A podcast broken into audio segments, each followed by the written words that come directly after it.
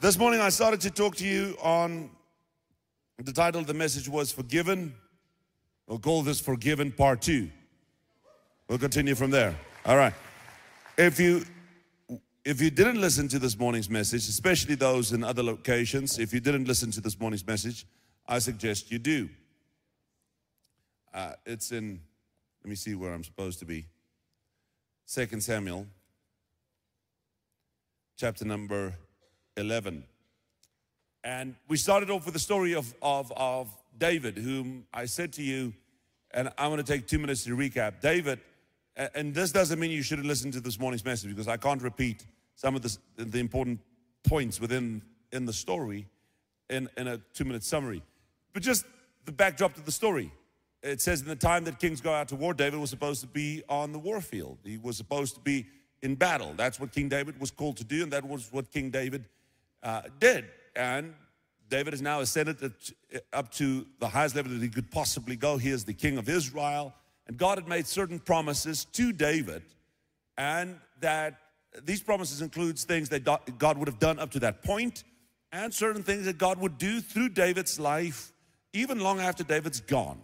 We know that the Savior would come through the lineage of David and be seated on the throne of David. And this kingdom would last into all eternity.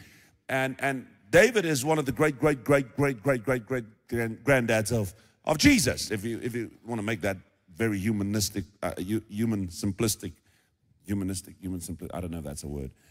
If you want to just put it very simply and easily to understand. So all of these things is happening in David's life. He is at the height of his career. Everything that David does is successful.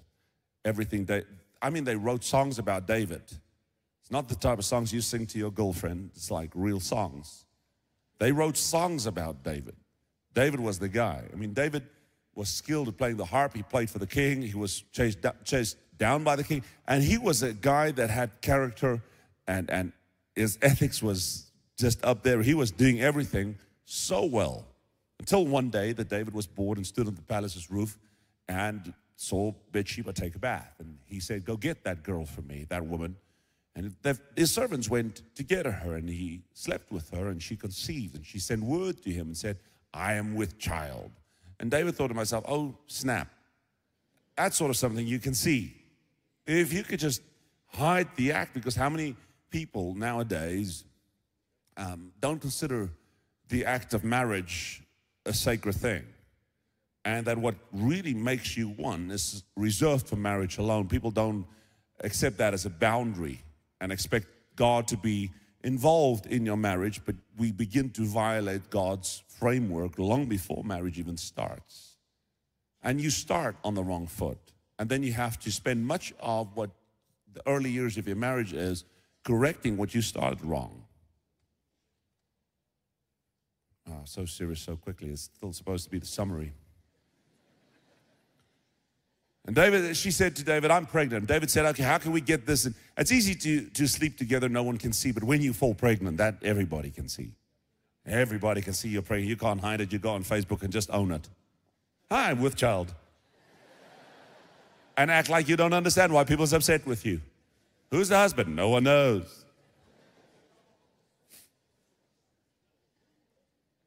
David said, okay, we have to deal with this thing. And so how he meant to deal with it was to get Uriah to come back from the war zone.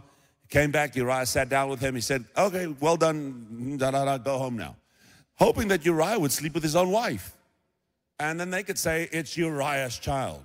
I don't know how he thought, because he was, the Bible says David was ruddy. I don't know if it means that David was red-headed. But in my mind, I used to think that David was red-headed, reddish in appearance. So here, if this deal would have worked and Uriah went home, slept with his wife, and she became pregnant, and one day they're standing at the hospital, baby comes out, roikop. Uriah looks in the mirror, go like, but I have blonde hair, this is red hair. This is, who could this look like? Is this my child? And in the hospital is a photo of King David. And he goes like, who could this be? Looks at his wife Bathsheba, why does he look like David? could have happened. But Uriah didn't. And Uriah, there's a lot of things said there. Uriah went back to the war zone. David had him killed. He comes back. Uriah's now dead. David goes like, close call. Now I'll marry her, and then they'll think it's because we were married, and it's all good. And it's hidden. God doesn't see. And the reason I went on that direction is to show you that we hold leadership in high esteem, but not just leadership. We hold everybody else at a level that we don't function in ourselves. We often identify sins in other people's lives that we think disqualifies them, but when we make the same mistake, it doesn't disqualify us. We were just in a season that happened to cause it. They themselves don't have an excuse.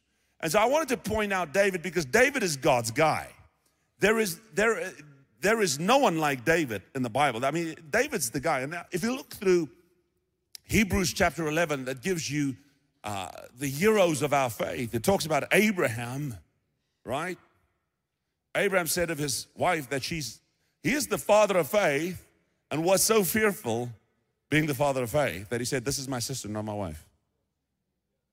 There's a couple of people, I think there's a prostitute in the heroes of faith listed in Hebrews 11. We think that when you are a Christian, you are flawless. People leave the church because a pastor disappoints them. Do you know of anyone that's left the church? How many of you know someone that's left the church? How many of them say they were just not impressed with God? Like, God didn't do it for me. You never really saw God. But most of those people that left church would say something like, God, church hurt, right? A person hurt me. Somebody backstabbed me. Oh, no, that pastor, he's just after your money. People have left the church because they are disappointed with people. They leave their faith because they're disappointed with people. People hurt me. Then they go to another church that's got people in it.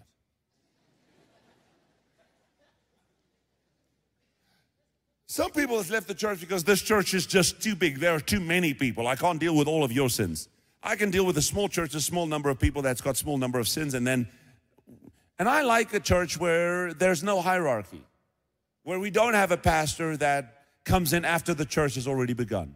Why does the pastor come in after the service has started? Why can't he be like all of us? These are questions people have, and they take offense at stuff like that. I don't have a reason, because I'm still begging God by the first song for a message. I don't come in for dramatic effect. I come in because that's the time I take to save this message and go like, ja, asseblief, laat hierdie net werk. This is my last ditch attempt to get God to just speak to me. God, are you sure about this? Did I hear you, or was it just me? And then often, no response. Like every Sunday. We just hope for the best. People leave the church for very many reasons. And the reason I took David is because David wrote Psalms. It's quite a big portion of the Bible. Psalms is like a lot. If you read the Bible, Psalms is tough to read. So you should read the Bible, then some Psalms, and then more of the Bible, and then some Psalms, so that you get through the Psalms by the time you've gone through the Bible. Otherwise, you're not gonna, you can't just leave Psalms and just read Psalms. But David wrote the Psalms. Now, I wanna point out that how many of you have written a Psalm that's got published? Or a poem? Anybody here wrote a poem? Not published on Facebook. You're like, publish. That's not, I mean, literally placed in national papers. How about the Bible? So David wrote Psalms. David's the guy. And yet, because he's that level of a guy, David can get away with it. David can get away with it. I mean, he slept with Uriah's wife. That's another guy's wife. That's like the Bible says, do not covet. It says, do not look upon your neighbor's wife. I mean, you shouldn't. How many Christians know that that's wrong? All of you. Yes. Not only does he have a baby with another guy's wife, he gets the guy, sits down for dinner with this guy, chats to him. Then the guy tries to get this guy to go home, have a baby, and act like it's his. Hi, Uriah. You can. Looks just like you. Got your eyes. That doesn't work out. Uriah doesn't. So he says, let's get Uriah killed. But now it's a mess because Uriah's going back to Joab. Joab is the commander of the army. And Joab's the guy that has to kill Uriah. So what he does is he writes Joab a letter. He says, put Uriah in the front line so that he dies quickly. Seals the letter, gives it to, who can I send to Joab? Uriah. Uriah, just take this letter, don't read it, to Joab. Bye now. He gives Uriah the letter that says, have Uriah killed. And has Uriah walk with a letter in it that's written on this letter says, Uriah has to die. And Uriah carries his own death sentence all the way back to the army. And David goes like, oh, he's gone, problem solved. This is David. Does this mean that when God said, David, I'll do this through your life, that God wasn't intending to do it? And after this, could God not do what God said he was going to do through David? And so we sometimes disqualify other people, yet we have a figure like David who was, by all our disqualification methods, disqualified. If we leave a church because a pastor doesn't cut it, how much grace would you have had for David? The pastor says something that offends you. How much grace would you have had for David? There are church leaders all over the world that make mistakes because they're supposed to be superhuman. The point is that David was just man like you and I. We are all just made of soil of the earth. And we're all desperately in need of a Savior. The story of David, as the last point, is used by some people as an excuse. David did it, got away with it. I mean, God restored David. I'm just a human being. I can sin. I mean, if God could restore David, he can restore me. Some of us use the story of David as an excuse. Some of us look at the story of David and say, David is the king and he did that. If God did not kill him, surely God has grace for me. And we hide behind it and we give ourselves a license to continue in the way we do things because David got away with it. This is not what the story is intending to tell us. It tells us that we've all fallen short of the glory of God. There is not one person in this room that qualifies. There's not one person in this room that hasn't made a mistake. And if you ever leave the church because of a person, you yourself, you're also disqualified. Just as a matter of point, you gotta you're this. The moment you leave God's church because you're disappointed in a person, you disqualify yourself. You don't believe me? Because you're a better good than that person. At what level good can you get into heaven? What level of good is not considered sin? Not enough sin to disqualify you from heaven. I want you to think about this. At what level are you good that God would say you don't need Jesus? So we're playing chess on the earth, excluding God from it. This disqualifies you from being my pastor, but you can still go to heaven. I can leave church and still make it to heaven because my sin is not that bad that I'm disqualified, but it's better than your sin. All sin disqualifies. And all sin. So I'm using David to point to the radicalness of his sin and mistake. The man that knew God so well, his entire life we've been told about the accolades of David. How he killed the giant, how he won every battle, how he was a man after God's heart. We've been told, and we get to a point where a man has the guts to write a death sentence in a letter and give it to the guy who's going to die. That's the kind of man David is. Is he disqualified? Then why do you allow the devil to disqualify you? Why are so many of us disqualified by our own sins? Or we disqualify someone else from ministry because of their sins. Amen? Thank you. Well, I want to tell you that at the same time This Bible points and corrects our broken theology. Because while we read the story, we also come under the impression that grace gives you a license to continue to sin. It's not so, because if you'll see the story that happens in David's life, you'll realize that when you realize that you are living a lifestyle of sin, that you have to turn back to Jesus. Because if you don't, continuing in that path produces fruit. He slept with Uriah, that was wrong, right? But that sin produced fruit. The fruit was a child. And that fruit identifies the sin. And don't think that continuing in sin will never produce fruit in your life. And it's not God that doesn't forgive you, it's nor does God disqualify you, it's your sin that becomes an obstacle to you. So the church is not preaching that sin will keep you out of heaven, but it is preaching that if you continue in sin, you are removing yourself. It's not people that disqualify you. Amen? But let's continue, and we'll catch up the story. We're in verses 25. Then David said to his messengers, thus you shall say to Joab, do not let this thing displease you, for the sword devours one as well as the other. Strengthen your attack against the city and overthrow it, so encourage him. And when the wife of Uriah heard that Uriah, her husband, was dead, she mourned for her husband. And when her mourning was over, David sent and brought her to his house, and she became his wife and bore him a son. But this thing,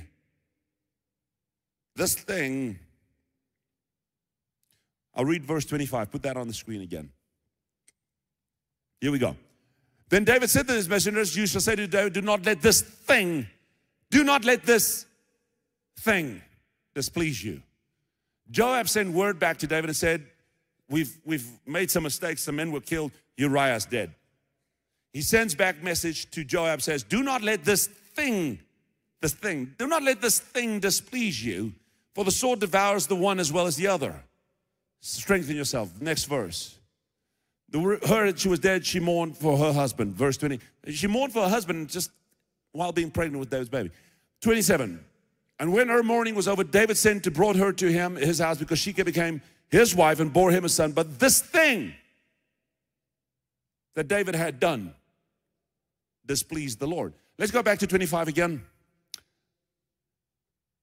Do not let this thing displease you. Are you following?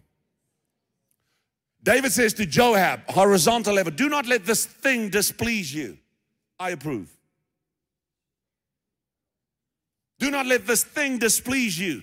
So many things we're trying to encourage one another. You have mates that tell you you're right. You have friends that encourage you in your sin. This is what we call group and peer pressure. No, man, have a smoke here. Have a smoke. It's fine. It's fine. Don't worry. Don't let it bother you. It's not an issue. No, you should move in together. Who buys a car without test driving it? You should do it. Don't let this thing bother you, man. It's just horizontally we give stupid advice. Verse 25, don't let this thing displease you. Be careful that there are things that don't displease you. Verse 27, but it displeases the Lord.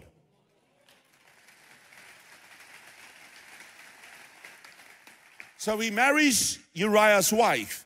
Watch there. David sent and brought her to his house. He became his wife and bore him a son. But this thing that David had done displeased the Lord.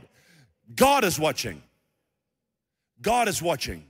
It's not so much who's watching. It's not that Joab knew. It's not that David's servants knew. It's not that David's mates knew. It's the fact that God knew. Your problem is not in the fact that people disqualify you.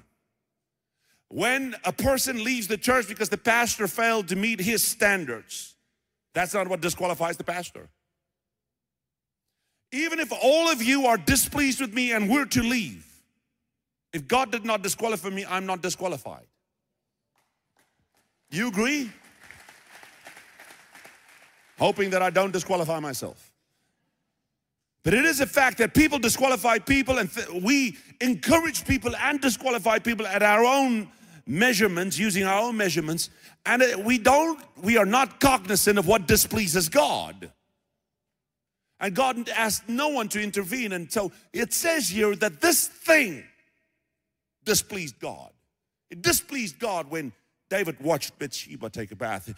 I mean, God can't be upset with David for being on the roof at the right time. David might not have been wrong glancing over and seeing the female body and moving on. But the fact is he moved back and stopped and stared. And at that time his seed was dropped into his mind. And I wonder if he turned around, wanted to walk away, but looked back one more time like Lot's wife. Like the Israelites walking out of Egypt, the meat pots of Egypt. I wonder how many of us walk away from the things of this earth being called by God, but just for a moment look back thinking, whoa, I still smell the marijuana. I miss me some Savannah.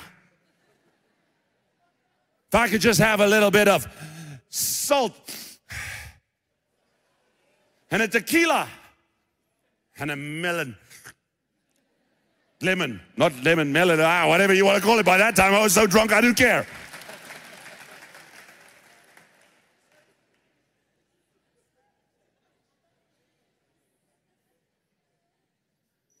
At the time we got to tequila was salt all over. Is that way?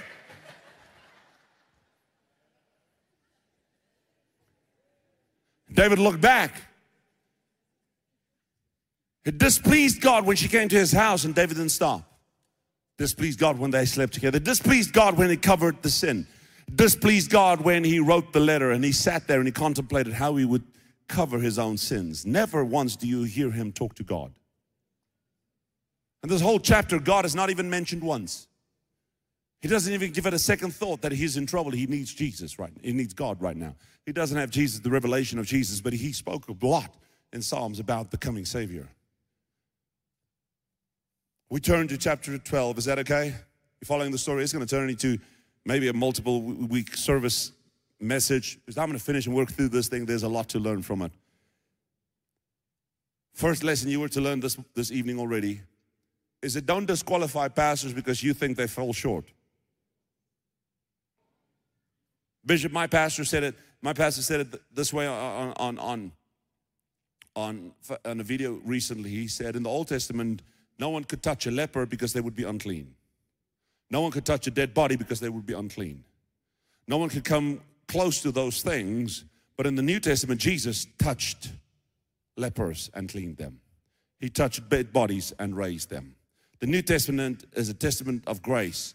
Most of us act out our Christianity as if we're in the Old Testament. We disqualify left, right, and center.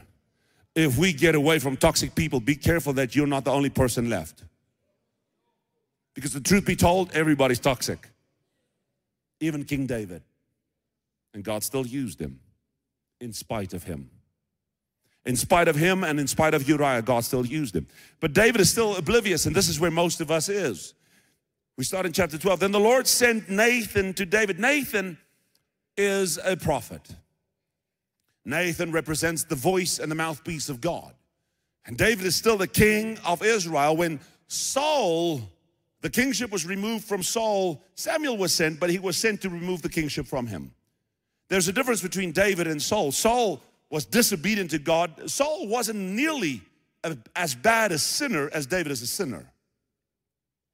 I mean, in Genesis 2, we're already told that man and wife shall become one flesh. Man shall leave his father's house and they shall become one flesh. David marries multiple wives. David is already doing stupid things. But Saul, we don't read of any of Saul's sins. We don't read anything that Saul ever did wrong. And God was upset at the first time that Saul makes a mistake, God removes the kingship from him. David got excuses and David goes on with his life. And we read of David's missteps multiple times. His own sons kills one another. His own son rapes his own daughters. His household is in chaos sometimes and God excuses him because he's the beloved of God, but he is not disobedient to God.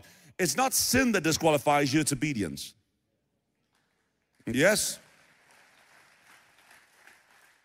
And so David has just now sinned. I mean, he killed Uriah. He's sleeping peacefully, calmly. He's just taken Uriah's wife. Bathsheba's in the palace. A boy is born to him. Life is going on. The flowers are blowing. The sun is rising. David is still the king. Life is cozy. And then one day, Nathan is sent to David. And he came to him and said to him, there were two men in one city, one rich and the other poor. Look at the wisdom of Nathan. I mean, he doesn't come to David and say to David, David, God showed me in a dream. You had Uriah killed, didn't you? He doesn't start there. We think because we have some sense of revelation from the Word of God that we have the right to bash people with their sins. That we can point to their sins like we want to. Not knowing the moment you point a finger, you've already set the scale. The Bible says the measure with which you measure, you will be measured. The measure that you use, it will be measured back unto you. The moment you said you can't, that person is too rich, you're saying to yourself, God, use the same measure when it comes to my salary.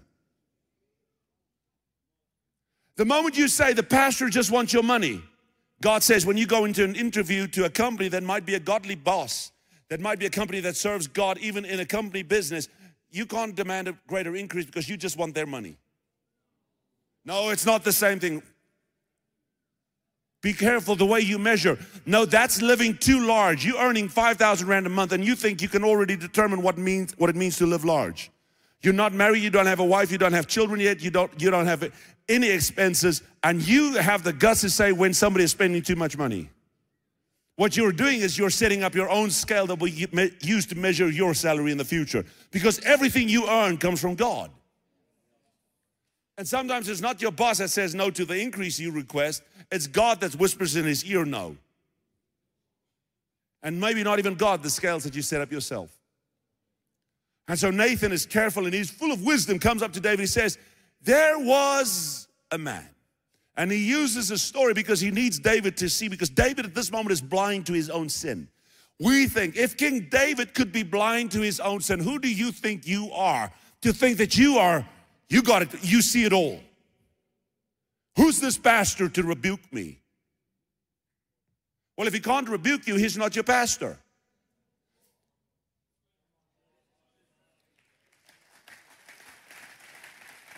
I don't need you to rebuke me. Well, then we mates. Because a pastor is a shepherd. A pastor is a shepherd. The sheep is safe with the shepherd, but the wolves are not.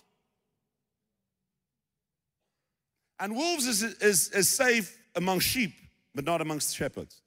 And if you call the pastor a problem because he can't call you out on your sins, and he can't call you out to correct you when you make a mistake, exhort, rebuke, exhort, edify, and teach you, what do you want to call these things? And comfort. Now that's the gifts of the Holy Spirit, that's edify, exhort, and comfort. If he can't exhort you and correct you and teach you and help you and guide you as a pastor, why do you call him pastor? But we don't have blind spots. I don't need you telling me where my blind spots are. If David had the same idea, he would never have listened to Nathan. Because it wasn't God that came, it was Nathan. But Nathan was God sent. And God uses people. And so Nathan rocks up in his room, but Nathan uses wisdom. Because Nathan doesn't want to disqualify the king. Nathan wants to help the king. But Nathan is still the mouthpiece of God. And a prophet is the mouthpiece of God. And the prophet should say, and so we've made this stupid statement saying that prophets will never expose you. How do you know? So every message that comes from God just has to be about how good you are. Prophets have no choice but to speak good and bad. When God speaks, he speaks, and they relay the message from God. And if God is not pleased with you because you're making a mistake and the prophet says you, it's not exposing you, it's helping you. And it says if you receive a prophet, you'll have a prophet's reward. In other words, if you can receive what the prophet says to you, you'll get what the prophet needs, is sent for the purpose the prophet is sent, you'll receive that. But you can't receive that because you don't receive the prophet, because you're equal. We're not all equal. We are not all equal. We're equal in the sin that we all come from the dust of the earth, but the gifts in us all differ. There are different gifts in all of us. And although you own a business and write on your Facebook profile, I'm CEO, you're not the same CEO as Mark Zuckerberg is a CEO. You can call it equal and call yourself CEO, use the same acronyms for chief executive officer. You don't get the same pay. You don't have the same influence. You don't have the same reach. You are not the same. And if you want to consider yourself the same, you're disqualifying God's ability to reach you. Because imagine just a servant walks up to David and says, David, I want to talk to you about something. That servant would lose his head before he walks through that door. But here comes the prophet Nathan, and he uses wisdom. He's the mouthpiece of God, and he has some insight. Not everything that you hear from God should be blurted out. Sometimes God reveals certain things to you, not to tell people, but to share with people, but to pray about. So Nathan comes to him. There were two men in one city, one rich and one poor. The rich man had exceedingly many flocks of herds, but the poor man had nothing, except one little ewe lamb which he had brought and nourished, and he grew up together with him and with his children. He ate of his own food and drank from his own cup and lay in his bosom, and it was like a daughter to him. And the traveler came to the rich man and refused to take from his own flock, from his own herd, to prepare one for the wayfaring man who had come to him. But he took the poor man's lamb and prepared it for the man who had come to him. So David's anger was greatly aroused against this man and said to Nathan, as the Lord lives, chapter 11, no word of as the Lord lives. David's righteousness never flares up when it's him. When David has Uriah killed, David doesn't go like, this is not godly. You don't hear the name of the Lord in any of David's letters to Joab, have Uriah killed. You never hear, but as soon as he hears the story about a rich man who has many, that emulates him in the story, says, David, you are the king, you have many wives. And yet you take this one wife from this one man. There was a poor man who had one little lamb, who ate with his children, and was like a daughter to him. This man, you took what is his. And David's anger aroused, he says, as the Lord lives. So amazing that he is the king of Israel and so blind to himself. Let me read it to you. He was greatly aroused against this man and said to Nathan, as the Lord lives, this man who had done this shall surely die, and he shall restore fourfold the lamb because he did this thing and because he had no pity. I told you, the scales, the measurement you use to measure will be measured against you. He says, this man must surely die. He must pay fourfold. He must surely die. He shall restore fourfold the lamb because he has done this thing. He has done this thing and he had no pity. Tells me that David had no pity.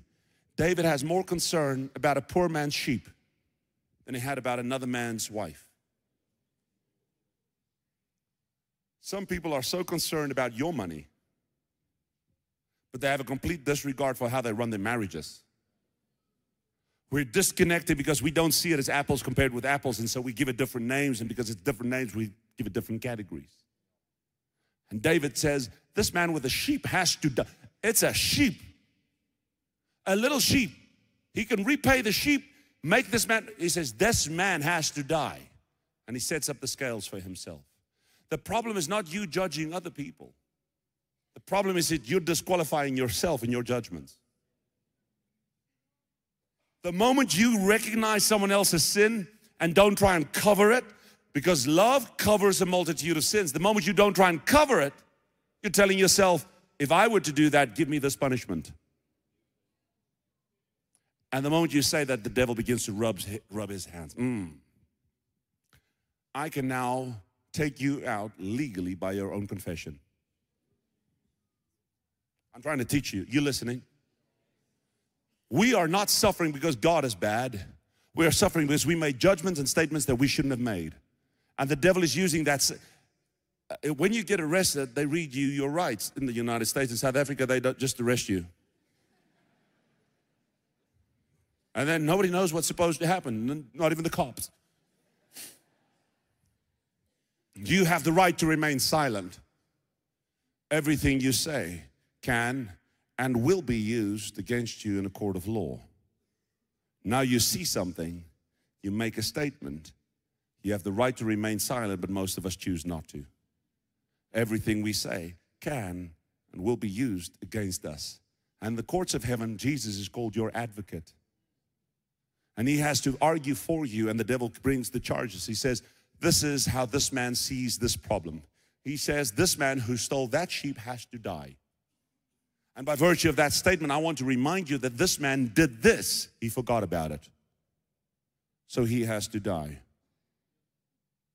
He is disqualified from ministry because he made that statement. By virtue of that statement, he is disqualified from ministry because he made that statement 3 years ago and that, yeah, but I was young. Regardless if you were young or not. The circumstances doesn't count. You said it, you are disqualified because you just disqualified him. And so many of us are disqualified from the blessings and the favor of God because we disqualify others. God's not even involved. And the devil,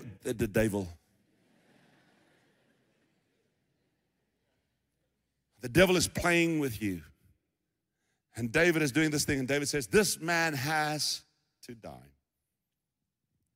Then Nathan said to David, you are the man. Those are shocking words. You are this man. You are this man.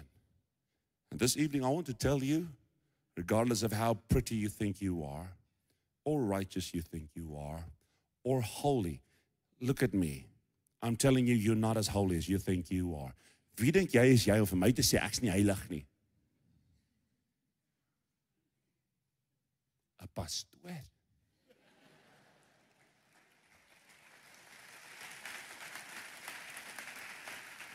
You're not as holy as you think you are. The moment you think you're holy, you're already disqualified. You're not as holy as you think you are. And as Nathan echoes these words into David's ears, and he says, you are that man. I wonder what happens in David's heart. You mean to tell me, Nathan, you know? So it's not hidden from you, Nathan? Nathan, what do you mean, Nathan? Uriah. How do you know about that, Nathan? And a king who thought he had hidden a crime had God watching all along. God saw it. It's not that people saw it. It's not the family of Bathsheba saw it. God. God is the problem. He saw it. And God deals with what is the innermost thoughts of a man. He works with your thoughts, not just your behavior and your actions. He works in your heart. God doesn't like pretend. God doesn't make fake. The devil imitates, not God. He doesn't need you to pretend holy. He purchased for you holiness that is not pretend. He prepared for you righteousness that is not pretend. The righteousness which you own is Jesus that died on the cross. It doesn't come from your attempts to be holy. And the moment you tell someone else they're disqualified, you are saying to God, I don't need your holiness. I am already by myself better than that. And you fail to recognize that you fall short yourself. And you're closing the door on God's gift. Because you're saying, I don't need it. Because the moment you need it, you have to allow another person to have it too. Who of you need the blood of Jesus? And for that reason, everybody else around you needs it too. At what level do you not need it? Because at that level, you have the right to tell them that you need it, but I don't. But the moment you want to partake, who are you to withhold the same from another? What do you think disqualifies them but not you? I'm driving this point so that we will never be confused about this again. You cannot point at another person's sin. Who convicts of sin, righteousness, and judgment? I'm not saying sin is right, don't get me wrong. I'm just telling you, you're not qualified to point it out. Sin is an absolute problem to God. A problem that he solved on the cross with Jesus Christ. If you could solve sin, he would not have needed to send Jesus. You could not solve the problem that sin proposed, that sin's projecting. That sin is projecting onto your life and putting on your life. You cannot solve it by yourself. You can't be holy enough to deal with it yourself. You can't. Jesus had to come and die for it. So at what point do you think that you don't need the same grace that someone else needs? And the moment they need it, your only response is to extend the hand of grace, not a sword. Because the Bible tells you, he says, the book of life which is sealed in heaven, there is only one that is righteous and holy enough to open the book. It is Jesus, not you. So why do you allow the devil to tell you you're disqualified? And most often the voice of the devil doesn't come from the devil himself. It comes through your circle. It comes from your peers. And David is running this kingdom of his, and while most people in the hallways looks at Bathsheba as she walks past with her son in hand, they look at her and they know. But David goes beyond his life because he knows that that doesn't matter, and he thinks he got away with it because he is still the king. He is above it all. And you can get to a place where you're above the opinions of people, but you'll never be above the opinions of God. And so God said, Nathan says to him, you are this man. And I think in David's heart, I think he melted. And the wall that sin had begun to build in his life, the isolation from God that thing wrought in his world, these walls around him, the moment Nathan said to him, you're the man, these walls came crumbling down. And this hard man, David, I think, began to weep. Tears ran down his face. And he realized that I'm a sinner. And this is where salvation and true salvation begins. And now I want to remind you that David is not just here introduced to God. He knows him a lifetime long. You are the man. Thus says the Lord God of Israel, I anointed you king over Israel. I delivered you from the hand of Saul. I gave you your master's house and your master's wives into your keeping, and gave to you the house of Israel and Judah. And if it had been too little, I would have given you more. He says to him these words. Imagine you're sitting there. Nathan is talking to you. I don't know where he was, but I imagine David was lying in the bed. I don't know if the word says it, but I imagine David walking into the room with the king. He begins to tell him a story. And God says to him, all of these things that you have, wherever you look is your kingdom. I've given you everything. Look at that swimming pool, it's yours. Look at your wives, it's yours. Abigail is yours. All your children is yours. You can send Joab to fight for you, it's yours. Saul, who threw a spear at your head, he is gone. You are the king. You're in his palace. I've given you everything you've ever wanted. If that was not enough, David, I would have given you even more. Who are we in South Africa to decide when God has blessed someone enough? When is someone too blessed by God, and what does that look like? I want you to think we're a thinking church. Is that okay? Let's reason about this. When is someone too rich to no longer be blessed by God? When is it not God? At what level do you think somebody has become too successful in their career for it to not be God? We give the devil much too much credit. God says to King David, you are the highest office in the land. I would have given you even more. But you had to do that. You had to do Uriah's wife. You had to. You just had to, didn't you? This is God. In the Garden of Eden, don't eat of that tree. That tree belongs to me. Don't eat of that tree. First thing Adam and Eve sees is the tree. Whole planet, first thing they want is a tree. Can't have it, but I want it. God says the same in Malachi about tithing. It is a fact. Tithing is not a New Testament or an Old Testament law. Tithing is a biblical principle. You can't get away from it. You can argue about it just however you want. You can philosophize about it just however you please. Do whatever you please about it. It's written in Malachi, the tithe belongs to the Lord. Abraham paid it long before Moses gave the law. He gave it to Melchizedek, who is a type of Jesus. He says to the rich man says, I tithe. God says, you do well. Jesus never corrects him and says, tithing is gone. We don't need to tithe anymore. It's a tenth. It doesn't belong to you. And I'm not saying that if you don't tithe, God is going to crash your finances. It's not the same thing. Do you?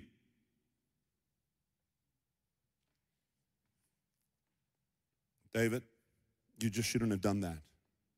I would have given you everything your heart desires. I would have given you even more. I would have given you much more. Why have you despised the commandment of the Lord to do evil in his sight? You have killed Uriah the Hittite with the sword, and you have taken his wife to be your wife, and have killed him with the sword of the people of Ammon. Now therefore the sword shall never depart from your house, because you have despised me. I didn't despise you, God. I just slept with Uriah's wife. No, you despised me. Because in your act, I see what you think about me. He says, you've despised me by sleeping with her. When I looked at her, I never even thought about you, God. That's the point. When I wanted to cover my sin, I was trying to protect the kingdom. Yet you didn't think about me. You despised me when you did that. Do you think I would have had Uriah killed? Do you think that's my nature, my character?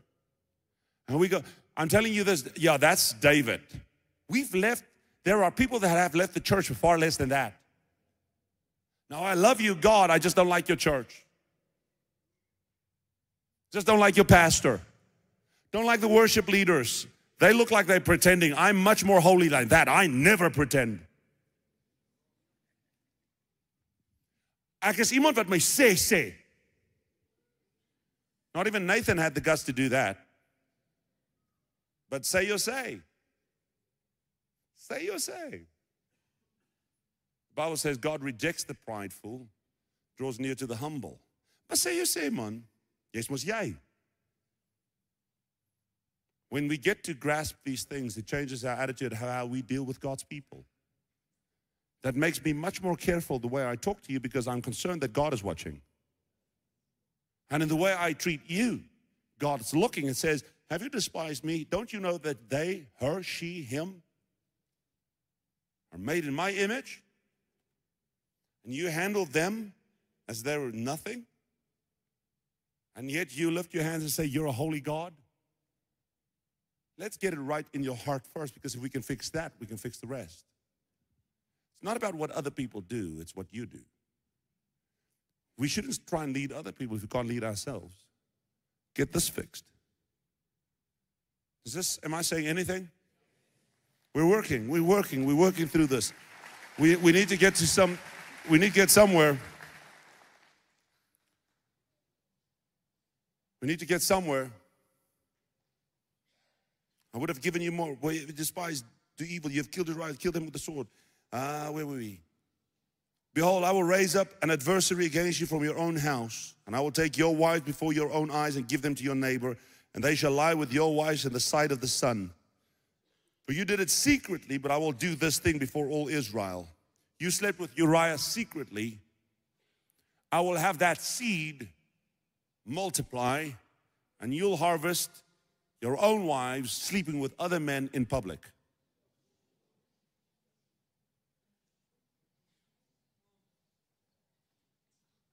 David, you're in a corner, and the accusation holds, and it's a life sentence.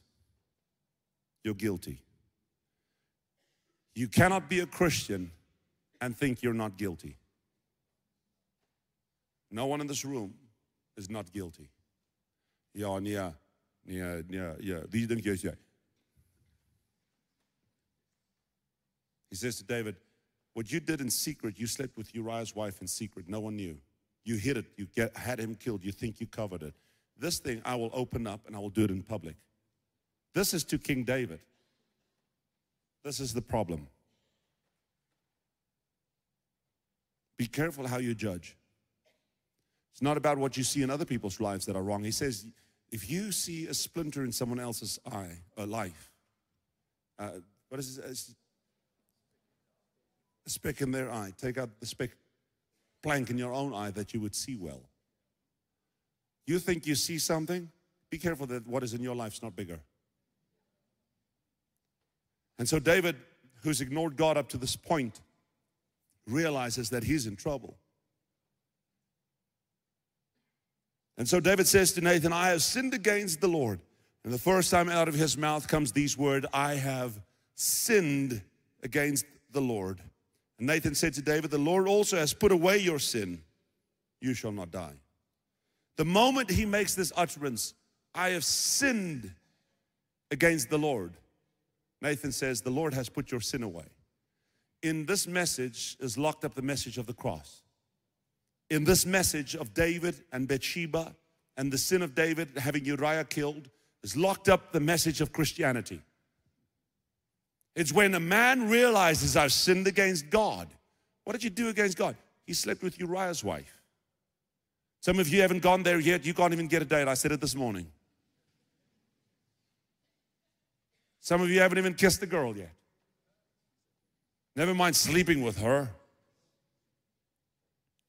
You've not gone this far, but we're all guilty. And the moment he makes this utterance, he says, I have sinned against the Lord. I've sinned against the Lord. I have sinned against the Lord. I think the moment he said that, he realized something. I've sinned against God. But he did it to a man, but he did it against God. Our testimony stands when we handle everything as if it's done unto God. Whatever you do, do it as if done unto God. Put that verse back up. And Nathan makes the statement back to him. He says, the Lord has also put away your sin. The Lord has put away your sin. You shall not die. What's supposed to happen to this guy who got the sheep killed, who stole this poor guy's one sheep? He should surely die. God has taken that he shall surely die, put it on Jesus on the cross, and he died. Because David, as you said, he shall die, you should have died. You should have died. As you had Uriah killed, blood for blood, tooth for a tooth, eye for an eye. Is that how the saying goes? You should have died. Somebody did die. Jesus. David, you are guilty. And David, God cannot step onto the scene if you cannot confess that you're guilty. And the moment you look in the mirror and go, I'm guilty, I recognize it. Jesus says, somebody did die. And God took David's deserved death and he put it on Jesus on the cross. And the moment Jesus died in David's place, the words of Nathan echoes. He has put away your sin. What we should read is he has put that sin on Jesus. And now you shall not die. The message of the cross. You have eternal life in you. Because of what you've done wrong, Jesus says, I take it from you and I put it on myself. And what was on me, my righteousness, I put on you. How dare you disqualify someone else from the same grace? If anyone sins to the level that God can never speak to them again, do you not think the grace of God is enough? Because for that reason, you should take Psalms out of your Bible. And David at this moment experiences the forgiveness of God. I want to show you this. I want to finish this. Paul reminds us in Romans where he argues about sin. Should we sin more that grace should abound? He says, surely not, we should not. Go with me to Romans 4, verses 6. Just as David also described the blessedness of the man whom God imputes righteousness apart from. Now, Paul says, he's trying to explain righteousness being imputed unto the man. He says, just as David also described the blessedness of the man to whom God imputes righteousness apart from works. So where does David do this? Go with me to Psalm 32. Psalm 32.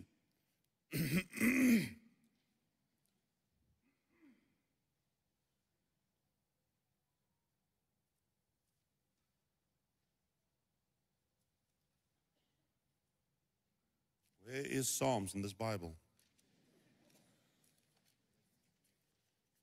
Psalm 32, written by David. Now this gives meaning to the psalm. Put it on the screen.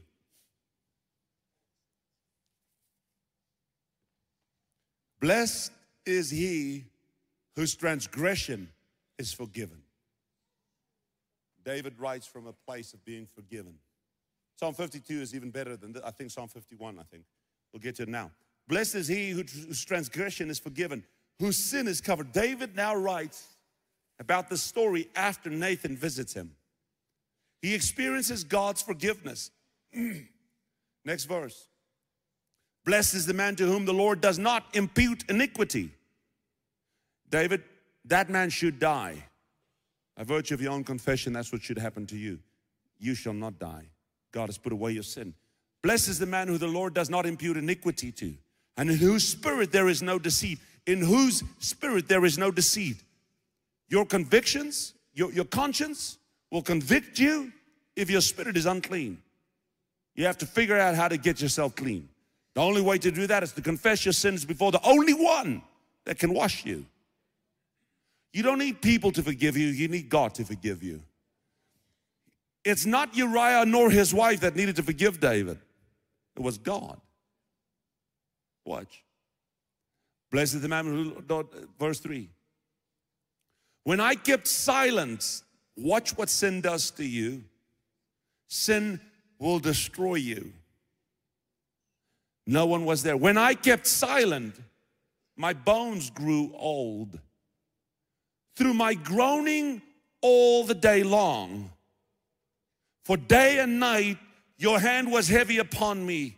My vitality was turned into drought of summer. Selah, think about this. Stop there for a moment. He says, my bones grew old within me because of my sins. If you are an unrepentant Christian walking around like you have the right to your holiness and you earned it somehow by praying 3 times this week, you didn't curse, you didn't cheat anybody, you are right with God now for that. Your bones is growing old within you. He says, I kept silent. It's your silence. You are hiding it. But you're hiding it from God. You think He doesn't see. I'm not here to convict you of sin. I'm here to preach to you that there is forgiveness for our sins. You can get away from the sentence. It says, my bones grew up through my groaning all the day long, day and night. Your hand was heavy upon me. No one was there. No one knew. No one was there when David was tossing and turning in his own bed, grabbing the cushion, turning the other way. Can't sleep, turning around the other way. Night terrors, the night watches, waking up at 2 o'clock, can't sleep, turning. You think you're 15 years old, you don't have that issue yet, wait. The devil walks around like a roaring lion looking for those whom he can devour. Don't let sin get the better of you. It's tossing and turning, day and night. Next verse. I acknowledged my sin to you. This is repentance. It stops when you invite Jesus back. And my iniquity I have not hidden.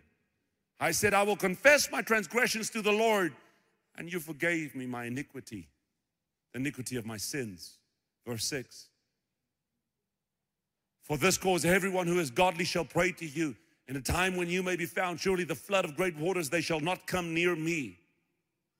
You are my hiding place. You shall preserve me in my troubles. You shall surround me with songs of deliverance. Just pause there for a second. You can't sing about the grace of God if you've never experienced the grace of God. You can't experience the grace of God if you think you don't deserve it, nor you need it. If you don't think you need it, why would you sing about it? The sweetness of God's forgiveness. You are my hiding place. You preserve me from troubles. You shall surround me with the songs of deliverance. I will instruct you and teach you in the way that you should go. I will guide you with my eye. Do not be like the horse or like the mule, which have no understanding, which must be harnessed with a bit and a bridle, else they will not come near you. I think this is God speaking to him. Many sorrows shall be to the wicked, but he who trusts in the Lord, mercy shall surround him. I want to be like that. Be glad in the Lord and rejoice, you righteous, and shout for joy, all you upright in heart. This comes after confessing sins, and God imputes righteousness unto you. When God says, you are my righteousness, you are holy because I am holy. Be holy for God is holy, but you are made holy because Jesus Christ takes your place. He clothed you with his holiness. He clothed you with his righteousness. He imputes righteousness unto you. You take his place and he takes your place. He dies and you live. It says, be glad in the Lord, rejoice, you righteous, and shout for joy, you upright men. Next verse. Is that it? It's an amazing psalm. This is what David wrote. I want to read you another one. Can we read another one of David's psalms that deals with the same issue? Most people are in agreement that this psalm is the one that really deals with the issue. Let's see if I have it. Psalm 51. Psalm 51. To the chief musician, the psalm of David, when Nathan the prophet went to him after he had gone into Bathsheba. Have mercy upon me, O God, according to your loving kindness, according to the multitude of your tender mercies. Blot out my transgressions. Wash me thoroughly from my iniquity. Cleanse me from my sin. For I acknowledge my transgressions, and my sin is always before me. Against you, you only, have I sinned and done this evil in your sight, that you may be found just when you speak and blameless when you judge. Behold, I was brought forth in iniquity, and in sin my mother conceived me. Behold, you desire truth on the inward parts, and in the hidden part you will make me know wisdom. That verse there, just leave it up on the screen. You desire truth on the inward parts. God is after what you think. Don't lie to yourself. Out of everything you can do, don't lie to yourself. And in the hidden part, you will make me know wisdom. Next verse. Where are we? Verse what? Make me hear joy and gladness, that my bones you have broken may rejoice. Hide your face from my sins and blot out my iniquities. Create in me a clean heart, O God. Renew a steadfast spirit within me. Do not cast me away from your presence. Do not take your Holy Spirit from me. You run the risk of losing God's Spirit. Then I will teach transgressors your ways, and sinners shall be converted to you. Deliver me from the guilt of bloodshed, O God, the God of my salvation. And my tongue shall sing aloud of your righteousness. O Lord, open my lips, and my mouth shall show forth your praise. For you do not desire sacrifice, or else I would give it. You do not delight in burnt offering. The sacrifices of God is a broken spirit, a broken and contrite heart. These, O God, you will not despise. Do good in your good pleasure to Zion. Build the walls to Jerusalem.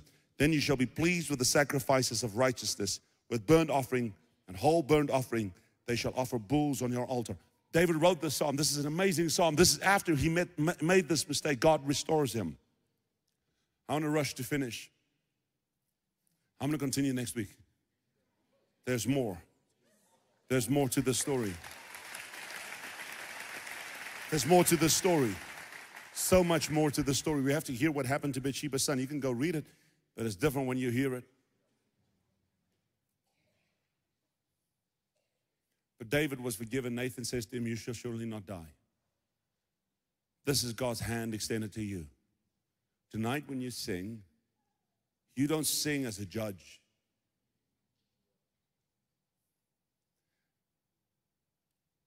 How do you sing as a judge that could condemn a person to hell because of what they did?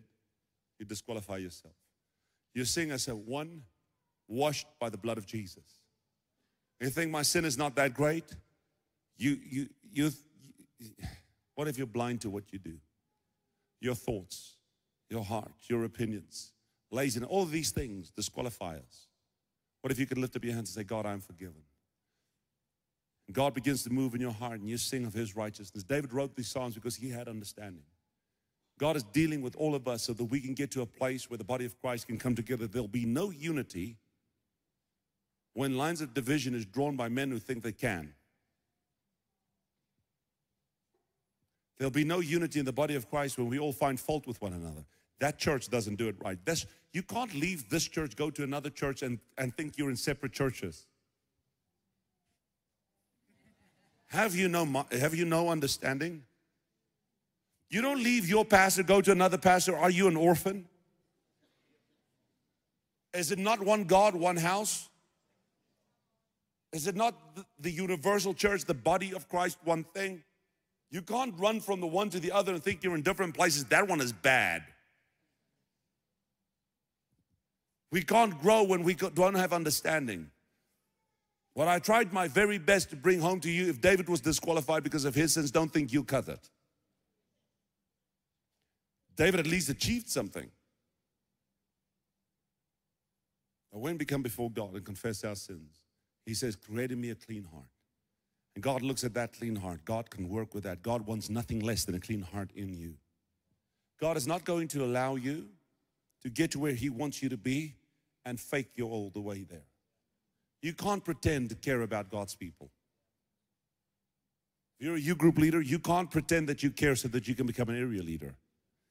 Won't cut it with God. We'll cut it with men. You can hide it from me and I'll appoint you. But God sees it. You can't tell your mom you love her, but silently you hate her because she didn't perform well.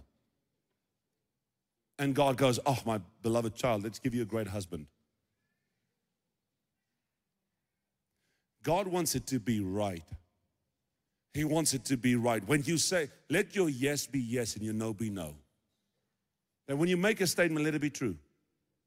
God wants that to happen. And he doesn't want you to fake, pretend that it's going to happen. He wants you to mean it when you say it. And the only way he can get you there is to lift up a mirror in front of you, and you'll stand in front of that mirror and see and behold who you are. From dust I come, and to dust I shall return.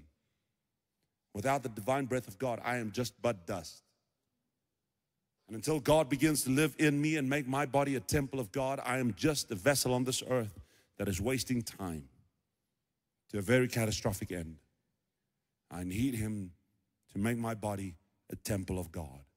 I have no purpose and no meaning without God in me. And I have no hope of survival without God as my anchor, as my north star, as my hope and my refuge. He protects me, he guards me, he is the one that forgives me, he overshadows me, he protects me, he covers me, he is the one that upholds me, he is the one that has the strength to carry me all the way through. I'm held in his hand, I don't hold him in mine.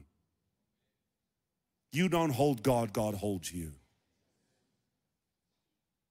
And when you can say to him, God, I need you, God tightens his grip on you, and he's got you.